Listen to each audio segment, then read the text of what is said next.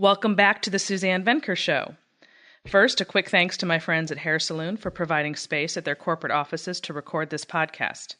Hair Saloon's mission has as much to do with the restoration of men as it does with the business of haircutting. They try to make a difference in the lives of thousands of men who come through their doors every week. Hair Saloon is based in St. Louis, Missouri, and if you've ever been interested in running your own business and want to work with great people, I would highly recommend you check out the Hair Saloon franchise opportunity. Go to hairsaloonfranchise.com to find out more information. That's hairsaloonfranchise.com.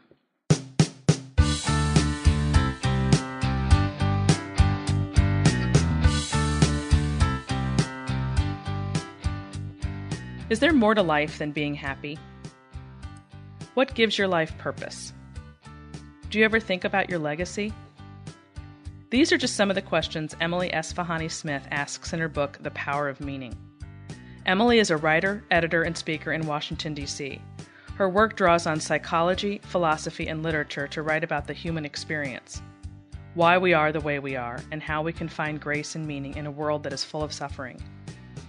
Emily is also an international speaker who has delivered dozens of keynote addresses and workshops around the country and world. In 2017, she delivered a talk called There's More to Life Than Being Happy on the main stage of TED, which was based on her book. It has been viewed over 8 million times. Emily joins us now via Skype.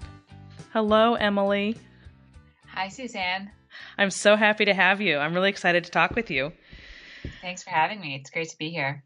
So, I wanted to um, begin by introducing something that you, I believe, used to do and is and no longer do, but is how I first learned about you some years ago. You had a, an online magazine called Acculturated, which was about the virtues and vices of pop culture and why it resonates with so many people and what it says about the world and what it says about the way we choose to live our lives. And this was very much in keeping with the work I was doing.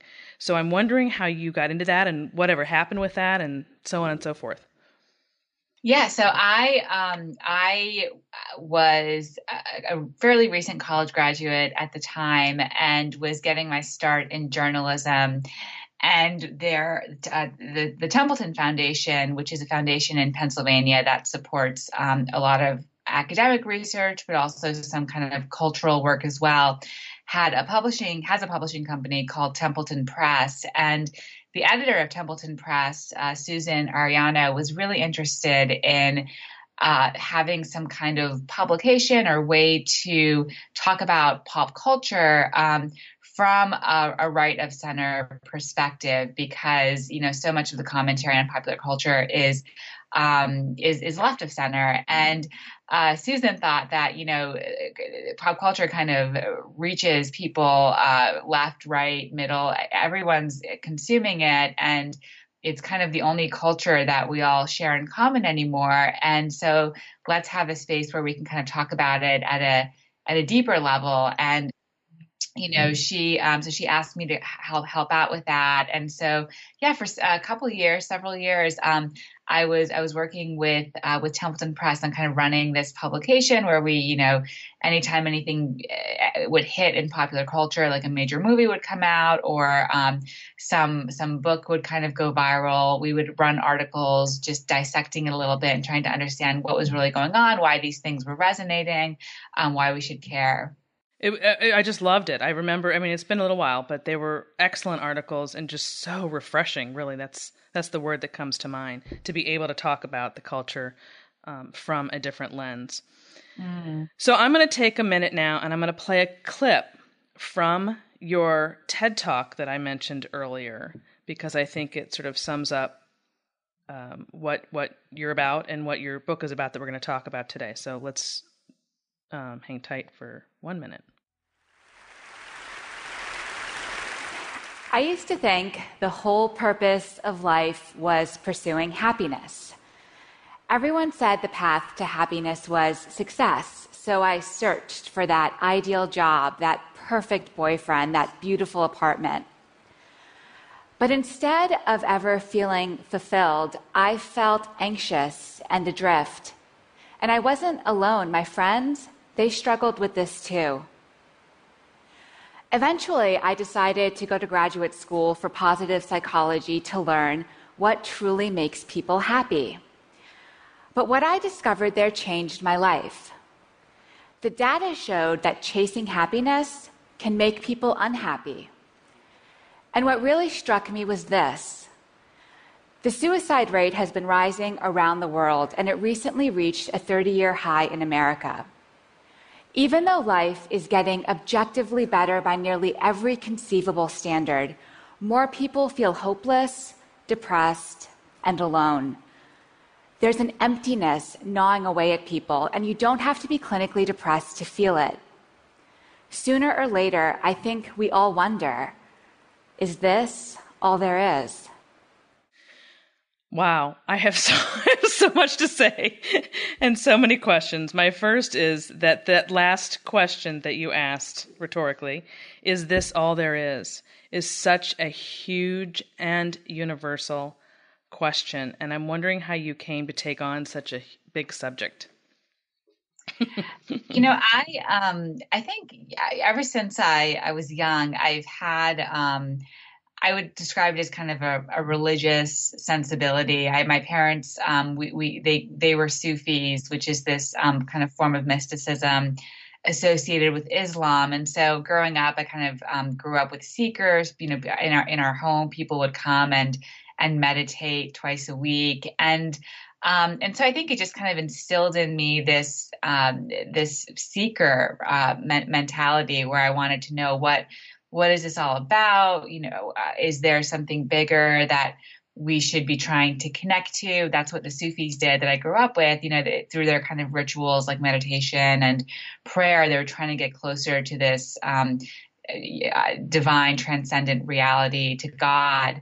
Um, and then eventually, when um, you know I, I, left home, and like so many people, those the faith tradition that I grew up in, it wasn't no long it was no longer kind of part of my day to day life um, when I went on off to college and, and whatnot. And so I began to wonder, okay, so if is it possible to lead a meaningful life outside of a religious and spiritual context? And if not, then what like what is life about? You know, Dostoevsky wrote that um, if God doesn't exist, then everything is permissible. And so those kinds of big questions um, were in my mind um, in college and then beyond. And so they, they're another reason why I was so drawn to philosophy in college and then positive psychology in grad school. And I, as a journalist, I kind of ended up taking my writing in that direction because uh, my intuition looking at the research on on and, and, data on things like the growing mental health crisis, uh, the meaning crisis,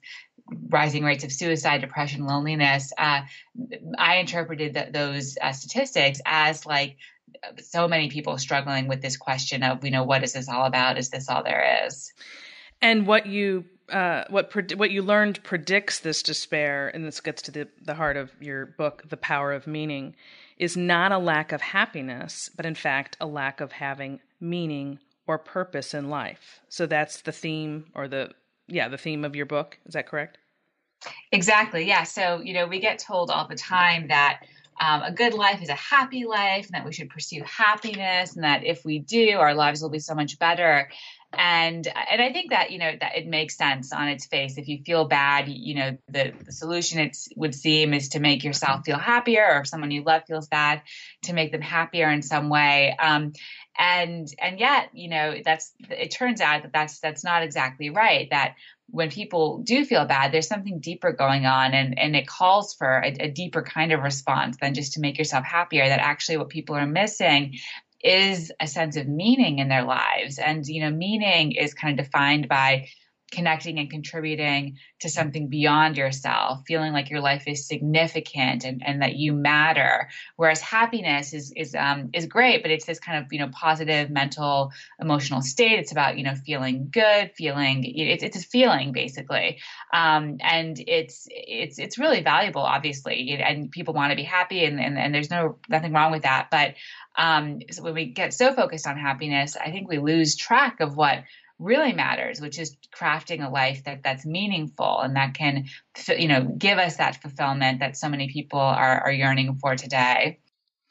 No question. This is so topical, and there's different areas, you know, that, well, there's different topics within this larger theme that you're covering that we can talk about.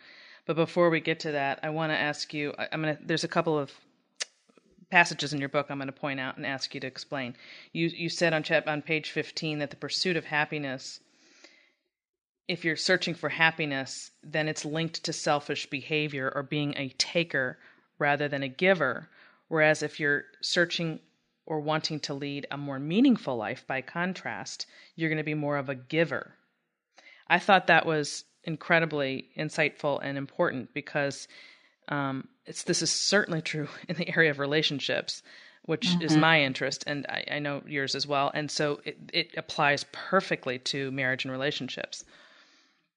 Yeah, and I remember when I came across the study that had that finding about givers and takers, and and kind of being a happy life being associated with being a taker, and and a meaningful life being associated with being a giver. That that I thought that was pretty provocative, um, because it does kind of it just shows you know I mean the definition of happiness is kind of is getting what you want, um, and and so it, that's that's why you know that's why it would make sense that people who are happy are kind of focused on get, getting what they want um, whereas meaning if it's about connecting and contributing to something beyond yourself you're kind of giving yourself away. Um, and you know to your point about relationships i think that a lot of times what what people, especially you know people young in love, um, or you know in, in earlier in their in their relationship stages, um, struggle with is this balance between understanding, well, what am I am I supposed to be focused on getting a lot out of this relationship or what my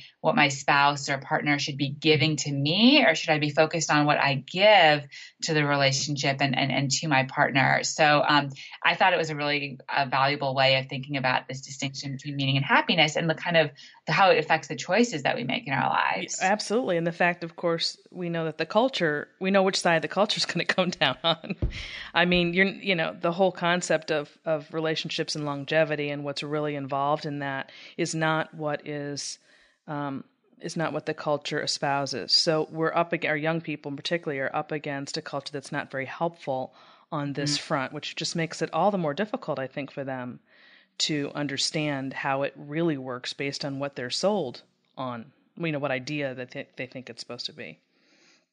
My question for you is I think you delve into is whether or not one can find meaning without faith. That seems to be mm-hmm. a, a, good component of this. So, can you speak to that? Because you did mention, of course, that today, more than ever, since religion has been on the decline, of course, that this is even more pertinent today. Yeah. So, I think um, it's a powerful question. I think it's a it's a, a, struggle that a lot of people have, whether they even realize it or not. Because I think there's a lot of people going around life with this kind of feeling of being adrift or or not feeling satisfied um, that I, I, think exists because um, there's not really space in our world today for um, transcendence and and, and um, you know this kind of more religious uh, understanding of the world. And you know, when I was writing my book, I I one of the things that I, I, I write about is how meaning comes from these four different pillars. Um, one is belonging, the second is purpose, the third is storytelling or the narratives that we craft about ourselves in the world, and then finally transcendence, which I, I just mentioned. And these like four components of meaning are if you like religion you used to just give those to people um, especially if you were kind of thoughtful and, and, and, serious about your faith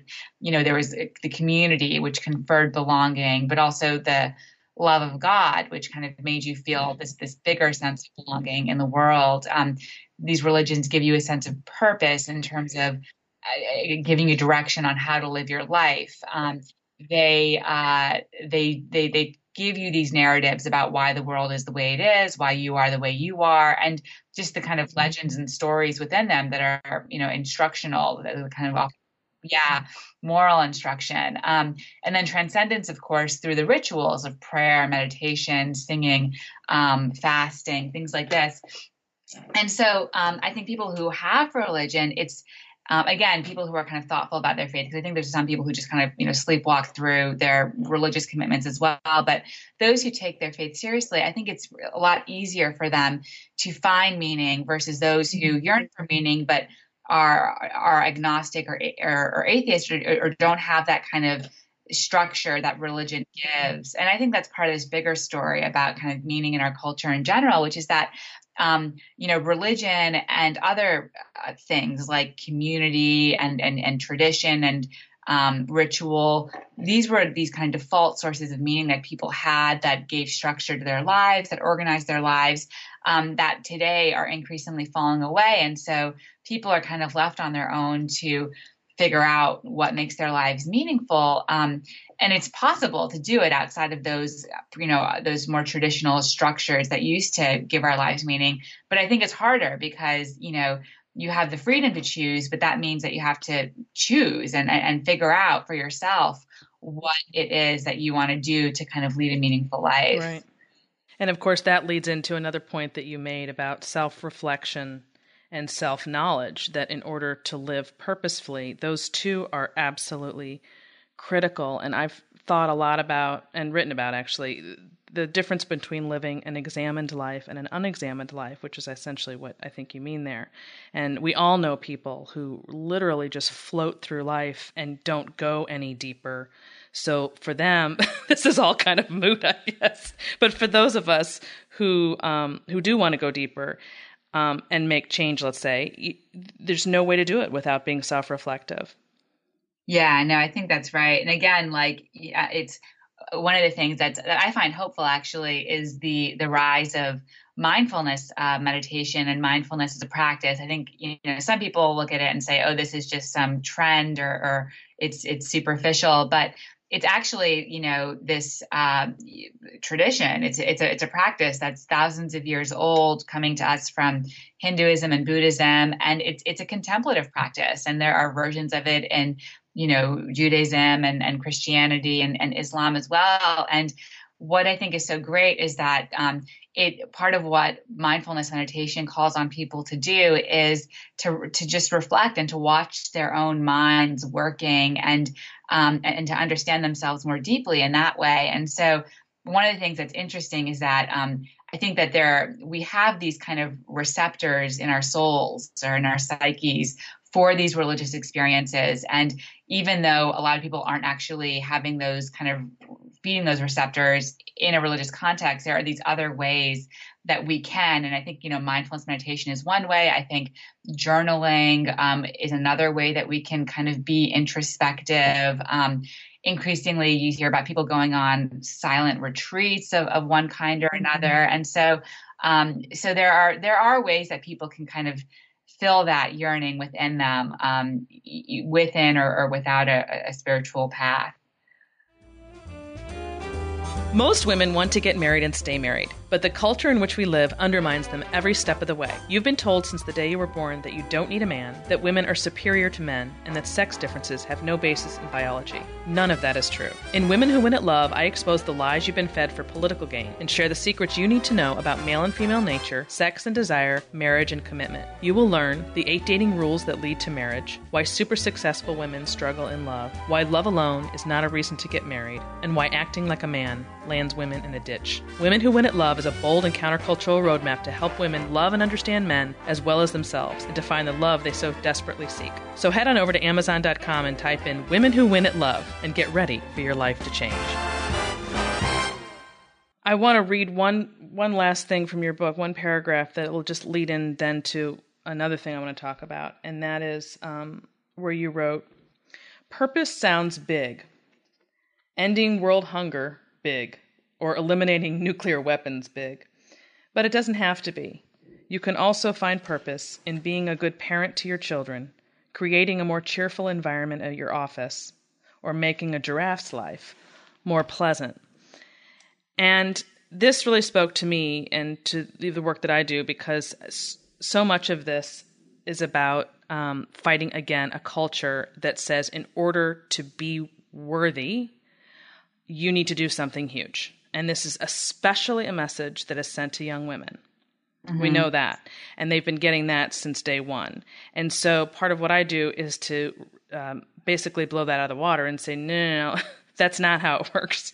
Um, and that you, that the purpose that you find in life does not have to be via a paycheck. Mm-hmm. Can you speak mm-hmm. to that? And I'm going to then switch gears into that article that you wrote that I want to ask you about a couple years ago. Yes. So with that, you know, that that part of that book that you read, you know, the purpose feels like it has to be so big, like you know, ending a humanitarian crisis. I think that that's another myth that we have about you know meaning and, and what a good life is. There's this sense that like people have to go out there and find their cap capital P purpose or their capital C calling in order to um, have a meaningful life, and in particular, that they have to, to find that calling or purpose in their careers. Um, but it turns out that only about a third of people feel like their careers are a calling. And fortunately, there are many more people who still feel their lives are meaningful. So, what does that tell us? It tells us that um, you can lead a meaningful life even without feeling like your work is this, you know, burning, um, powerful source of, of passion and, and, meaning and purpose. Um, with that said, I think that it is important to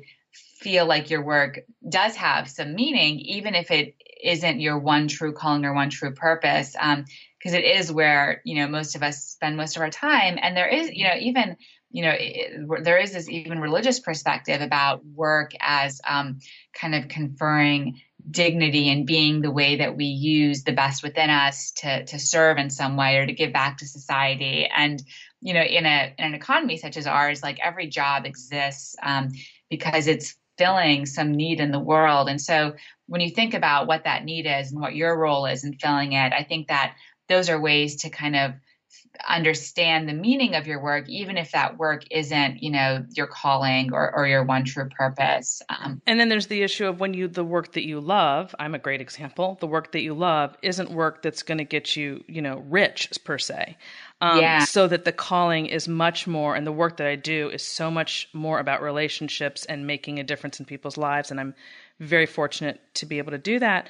Um, but I think there are a lot of people who would do that if they felt that well if they could but then also if they felt that it was honorable work because i think when you live in such a materialistic society everything's based on your paycheck. I think that's very difficult to find work that's i mean as, my, as far as i'm concerned you've hit the jackpot. If you find work where you're paid a heck of a lot of money and you also are changing lives every day and getting a lot of fulfillment from it that's that's cream of the crop. Yeah definitely. And and i think that you know there's for a lot of people as you say that's not going to be the case because you know in, in, that chapter on purpose i write about uh, zookeepers and how zookeepers are interesting because they they are among among some of the people who rate their jobs as the most meaningful. And what are they doing most of the day? They're kind of cleaning out the the sties of the animals and um, it's you know it's it's it's it's hard manual labor and they're also not paid very much at all. And so if you're looking for meaningful work, you sh- you know, and, and that's a priority for you. It, it, there's a, a pay sacrifice that that you'll likely mm-hmm. have to um, take, and so you know that this is you may not the work may not pay you in terms of money what you want, but it pays you in terms of meaning, you know, and so that's that's kind of a sacrifice that and it's a choice that people will need to make. Your your what we're talking about reminds me of um, David Brooks' new book, The Second Mountain, because he, yeah, he talks really, it's basically the same message that the people who've had career success know when they compare it to their personal lives that it pales. It absolutely pales. And I you know he has a story about learning that the hard way and whatnot, but it's very similar to this. Um, yeah. Yeah. It's, that's a great book. It is a great book. And I, um, yeah, they kind of go well together, yours and his. Um, okay, I want to switch gears real quick and talk about um, this article that you wrote because I actually had Susan Patton on a few weeks ago. Mm. And so that's what caught my eye in, in, your Wall Street Journal article that says "Find a man today, graduate tomorrow," mm-hmm. um, about which you know uh, people will know if they heard this podcast that she said you know women should find a husband when they're in college because it's so much easier and listed all the reasons why and then that caused a big hoopla at the time when she wrote it and you wrote a supportive article in response to that. And the gist of it, I correct me if I'm wrong, but in your article was exactly what we're talking about that there's so much more to happiness than career success. Mm-hmm. So your mm-hmm. point on supporting her was to say, "Hey, this isn't such a crazy idea." And by the way, I kind of I kind of did the same thing. So you want to tell your story on that?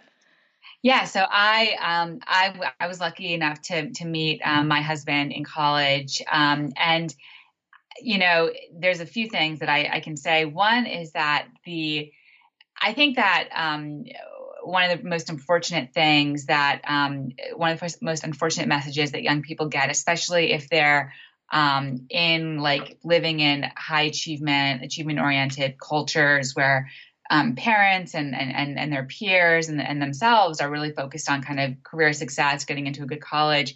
Um, they don't, you know, they're told constantly that like getting into the right college or getting a good job is what the whole point of like their lives are about. And their lives right now are, are focused on working towards those goals. And yet at the same time, they're at the age where they should also be um, figuring out like how learning how to have relationships romantic relationships learning how to be intimate. Um, this is like a really important psychological task that you're supposed to be figuring out in um, emerging adulthood young adulthood. And a lot of young people just completely miss out on that because they're so focused on their schoolwork. And and so um, I think that it's it, it, what happens, and I see this a lot with my friends now um, in DC. A lot, you know, we're all in our 30s. The ones who aren't married, um, who are super career oriented, said are saying now, like, I wish people would have told me then um, to have focused more on relationships because now I feel like I'm getting older and I want to have kids, and they're starting to feel a little anxious about whether they're going to be able to accomplish their relationship goals because they put them off for so long. Um, and so, you know, for, for, me, I, you know, I, I, I feel lucky that my husband and I met in college. I was definitely one of those people who was super focused on school and and career. Um, and if I hadn't have met um, my husband in college, I see the dating scene now, especially with online dating and what um, how how difficult um, it seems today to find someone when you're not in an environment where you're surrounded by people who are your age, who you have some mm-hmm. common interests with. Um, so I I just think it I think it makes sense to put more of a priority on that in college um, rather than focusing solely on career and education. Well, amen to that. Obviously, I completely agree, and um, that's certainly my message. So, I, I, this has been a great conversation, Emily. I really appreciate your coming on. Where can people learn more about your work?